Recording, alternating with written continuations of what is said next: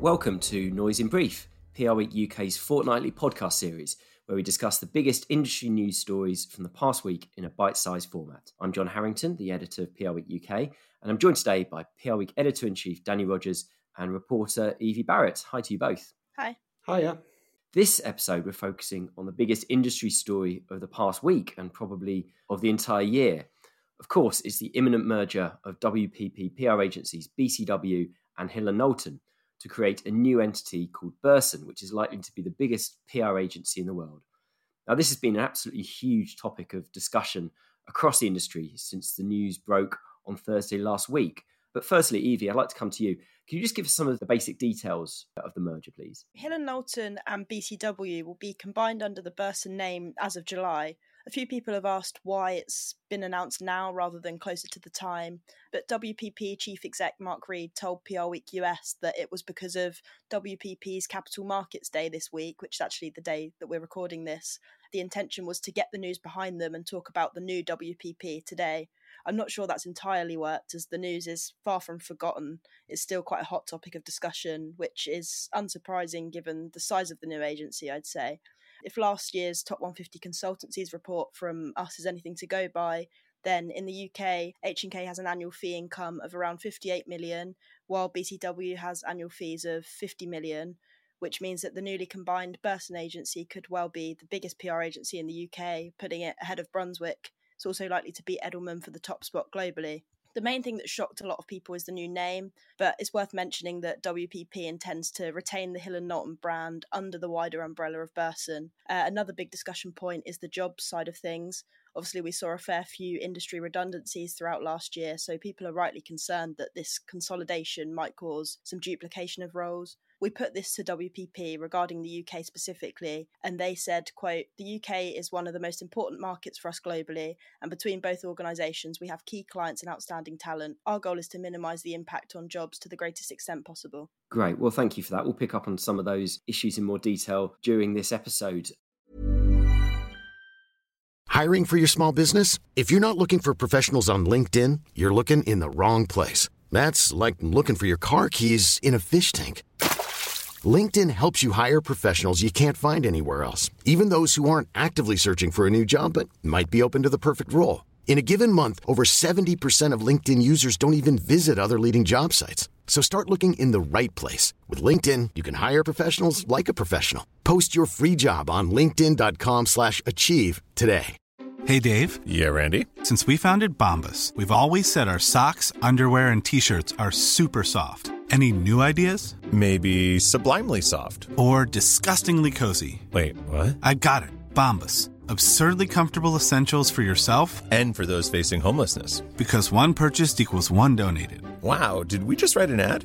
Yes. Bombas. Big comfort for everyone. Go to bombas.com slash ACAST and use code ACAST for 20% off your first purchase. There's never been a faster or easier way to start your weight loss journey than with PlushCare PlushCare accepts most insurance plans and gives you online access to board-certified physicians who can prescribe FDA-approved weight loss medications like Wegovy and Zepbound for those who qualify. Take charge of your health and speak with a board-certified physician about a weight loss plan that's right for you. Get started today at plushcare.com slash weight loss. That's plushcare.com slash weight loss. plushcare.com slash weight loss. I mean, I'm going to ask the obvious question, which is why are they doing that? Before we, we dive into that, though, WPP, I'll, quote from them, what they say was combining these two agencies provides, quote, powerhouse delivering modern communications leadership at scale to clients across the world. The merged company will become an industry leading full service communications agency focused on building and protecting reputation. Yeah, it's interesting what Mark Read says in terms of the justification for the merger. I'm sure he's right that scale is important for WPP at this point in history. But let's face it, these two agencies had scale before the merger. I mean, BCW and Hill and Knowlton were pretty huge global multi service agencies anyway.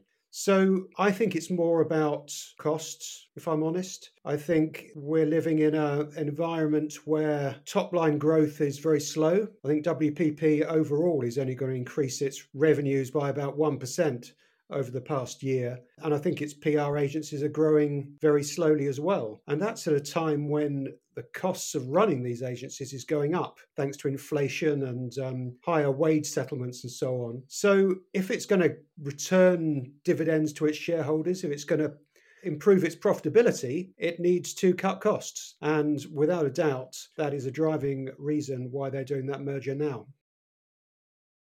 Yes, absolutely. I mean, it was interesting that on the day we record this on Tuesday for the, the Capital Markets Day announcement, WPP said that it hopes its restructures, Burson, but also a couple of others, would save it about 125 million pounds in, in 2025 and um, you know quite a lot of money sort of for the uh, few years ahead. Find really. some cost so, savings, but it's going to take a few years, as you say, for these cost savings to come through. They've got a lot of work to do to combine offices, presumably back end systems. There's inevitably going to be some job losses. I don't know whether that's redundancies or whether they'll just use kind of natural wastage, but if you're going to save costs by stopping duplication, that's going to be quite a painful and lengthy process, I would have thought. Yes, and duplication is interesting, isn't it? Because when we were sort of doing an analysis piece on this, I spoke to a few people at WPP and, and, and, BCW kind of linked to those those entities. And I mean, the sort of one of the kind of almost hopeful approaches to it is saying, well, BCW has been really, really strong in corporate consultancy and public affairs and that sort of thing, whereas H and K has been a, a sort of a, a really strong player in consumer. So actually, although they both do both of those things, that sort of meeting could uh, could be a really sort of strong offer, and maybe there won't be as many conflicts as yeah, you might I, think. I get that to a certain extent. I mean, BCW, i.e., Burson, has been stronger in corporate, probably globally, than many other agencies. But the last time I spoke to um, a senior boss at Hill and Knowlton, that agency was about 50% consumer, 50% corporate. So Hill and Knowlton do a fair bit of corporate as well. Even BCW had a significant consumer arm, right?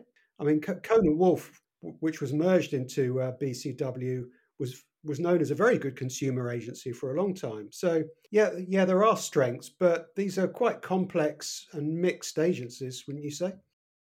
Speaking on a global level, an ex H&K person also told me that they think that H&K is perhaps stronger in the UK than it has been in the US compared to BCW. So I think merging the two agencies kind of gives them a stronger global presence, which they'll obviously want uh, given the kind of uncertainty in certain markets. Yeah, I think that's right. I mean, H&K has had a pretty checkered past in the um, in the states. They called it H and H and K Strategies for a while, if you remember, and then H plus K. Then they rebranded it back to Hill and Knowlton again, and um, yeah, it's had a it's had a difficult time in the US. I think it's always been a very strong brand in the UK. I mean, if you talk to many senior PR professionals in the UK, they've often worked at Hill and Knowlton at some point. It's it's got this sort of university of PR type reputation in the UK market, whereas I think in the in the US it's not as strong as Burson. Right. So we've we've looked at some of the reasons for this merger taking place. I'd like to talk a bit now about some of the biggest risks associated with a merger of this scale. Who would like to come in on, on that? What are the sort of the real causes for potential concern when it comes to such a complicated merger happening? One of the things I've heard from a lot of the commentary is kind of these businesses coming together and obviously forming a big powerhouse, as WPP has mentioned, but there's a there's a point where it kind of potentially becomes too big and if you're offering everything is it going to be seen as too generic? I mean there's a senior industry figure that i spoke to who um, compared burson to agencies like fgs and teneo and essentially said these businesses are getting so large that it's hard to pinpoint what they stand for. And from a client point of view, that might not be beneficial because clients like to understand what they're buying into and kind of going for an agency with distinct character. I mean, why should clients choose such a big agency when there are others that kind of all offer the same things to an equally high standard? Yeah, I, I think it's a real dilemma, isn't it? Because on the one hand, scale, as, as Danny mentioned earlier, is important. I mean, you know, we shouldn't underestimate the, the advantage that that can bring. But with that scale does come a difficulty with being distinct and sort of standing apart from your other sort of agency behemoth rivals. And I think that is something that the company is going to have to be very careful about. There's also the internal culture, isn't there? If you're sort of very used to being, you know, operating in the BCW way or in the Hill and Knowlton way, suddenly you're sort of smashing these two cultures together. it's going it's going to be difficult for some people. Uh, I think that's something that both sides and WPP are going to have to pay very close attention to to make sure that they don't sort of lose people internally due to the merger. I think that's absolutely right. And the, the other thing about these agencies, they've already been merged and rebranded several times. It's, it just seems to be a constant thing now with WPP agencies that they're always changing, they're always merging, they're always changing their name. They've done it as well in the advertising world, of course, where they've created VML from agencies like J. Walter Thompson and Rainey Kelly, Y&R and Wunderman. And culturally, it is difficult, isn't it? If you're constantly changing your name, changing your positioning, then a lot of people think, well, why is it that I'm working for these agencies? And as you said earlier, John, I think, why am I buying this agency? What, what is it about this agency I'm buying? Yeah, no, it's a it, it's a really good point as well, and it's sort of you know from the client's point of view, WPP is just going to have to be very clear with its its marketing about what what Burson is, um, and the more Burson becomes all sorts of everything, the harder it is to have a kind of distinct point of difference, I suppose. So it's a it's a real challenge, and as you say, it doesn't seem that long ago to me that um, BCW was created from Cohn Wolfe and Burson Marsteller. And we even hear that this merger was was in the offing, or there were talks that began around it not too long after that merger actually happened. So this has obviously been a long time coming, but you know certainly a lot of challenges in terms of the culture. It does sound like it's been a long time coming. And in the Middle East, we had uh, ASDA'A BCW, which um, lost its long-standing CEO in the autumn, and we wondered why. But I now think probably the reason that Sunil John left ASDA'A, an agency he founded just before the end of the year, was probably because he saw this coming. And I think, you know, clearly they're going to combine Hill and Knowlton and BCW in the in the Middle East as well. There's all these regional shake-ups that are going to result from this, with different CEOs running different regions of WPP's agencies. And um, without doubt, these shenanigans have been in the background for many months. Yeah, well, it was interesting that we found out that late last year there were mergers of BCW and Hill and Knowlton in some certain markets, in parts of Asia Pacific, parts of the Nordics, and in the Netherlands. And what we hear is that basically the dominant one absorbed the other one effectively. So it does feel like they've probably had a bit of a dry run over recent months about about how this can work. So it's going to be fascinating to see how they do it on a on a global scale. But you're right. I think sometimes we can simplify um, the sort of uh, dynamics between these different agencies because if you're a smaller market, particularly, it might be that the BCW element or the H&K element is a handful of people, and the other one might be much more established, or vice versa. So it's a complicated situation. I think it's a very good point, and what you say about you know certain agencies being stronger in certain regions and therefore getting the upper hand in the merger. You know, we've got a situation where the CEO globally of this new Burson merged agency actually came from BCW, and the chairman comes from Hill and Knowlton. But I'd have argued that the CEO is the big job, and the fact that uh, BCW's name or part of it, Burson, has ended up as being the predominant brand, that kind of suggests that BCW's got a better deal out of it globally than Hill and Knowlton has. Maybe, yeah, but it, it, it, brings us nicely onto the name. A lot of discussion about the new name. What do you both think about Burson for the new entity? I think a lot of people are quite pleased about the name, obviously honouring Harold Burson, who's one of the original founders, but at the same time, it erases Cohn, Wolf, and Marsteller, who are the other three original founders, which is a slightly odd choice in my eyes, especially as Mark Read told PR Week US that he'd been accused of eliminating historic brand names like Wunderman, Grey, JWT, and he said that he doesn't intend to do that.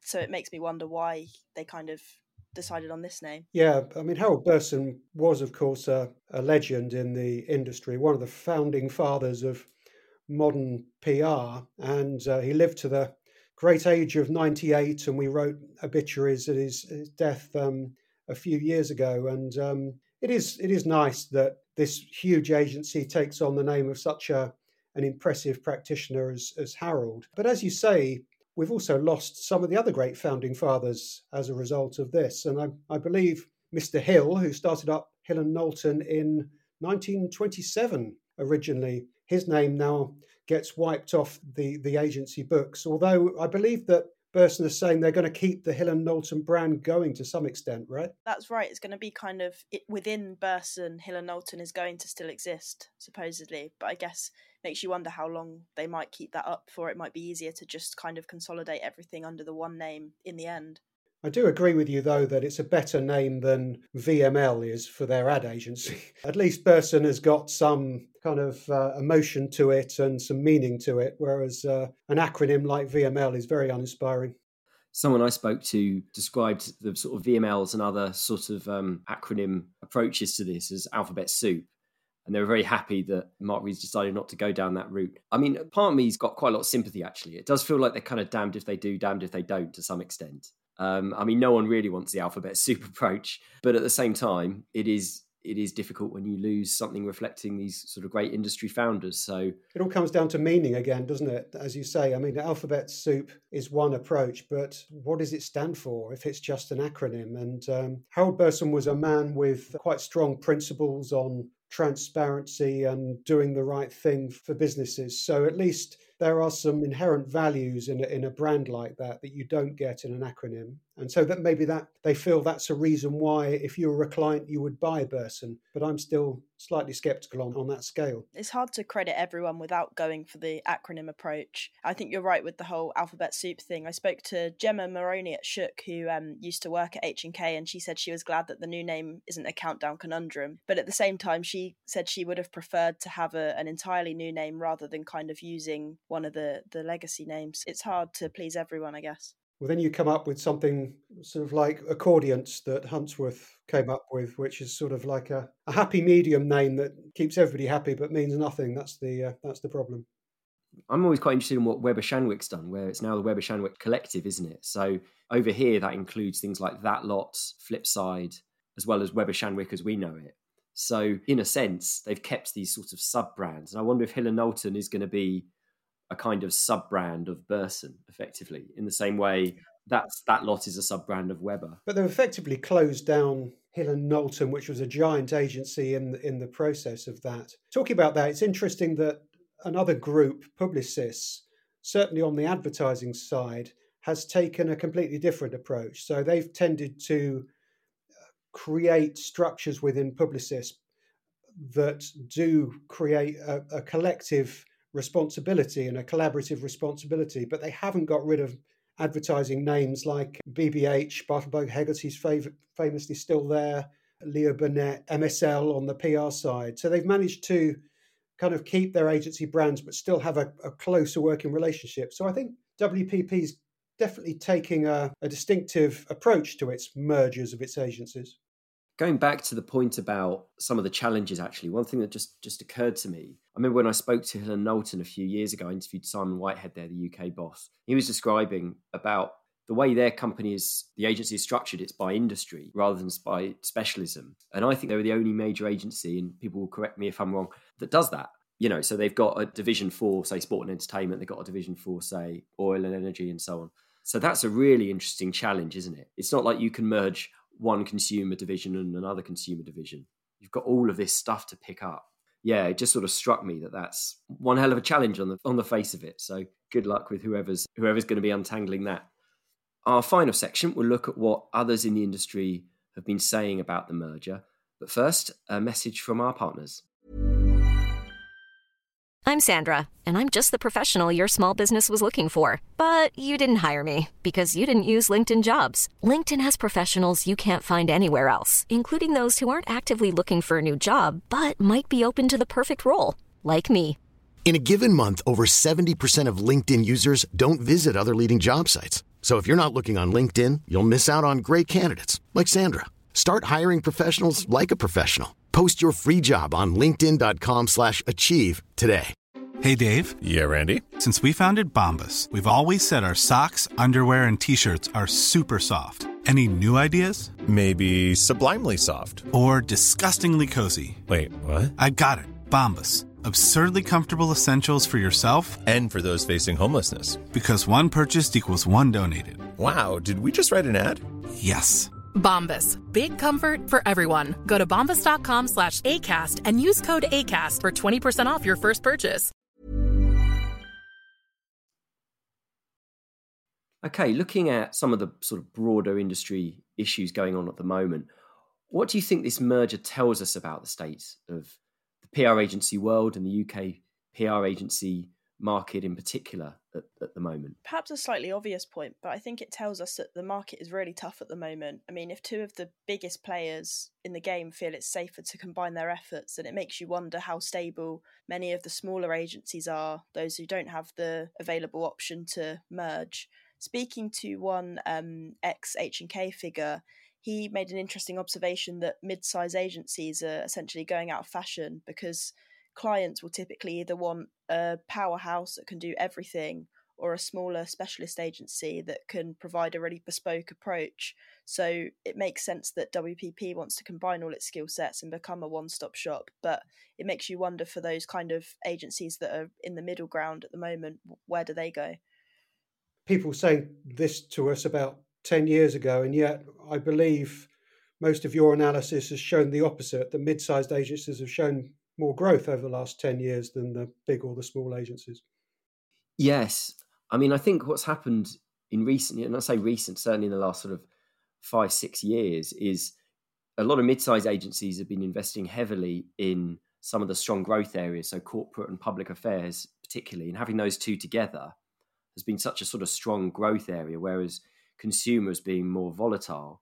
So some of the kind of smaller mid-size corporate agencies and financial agencies that bring in more corporate and can bring in some public affairs have kind of really sped ahead. I mean, someone like Headland would be an obvious example.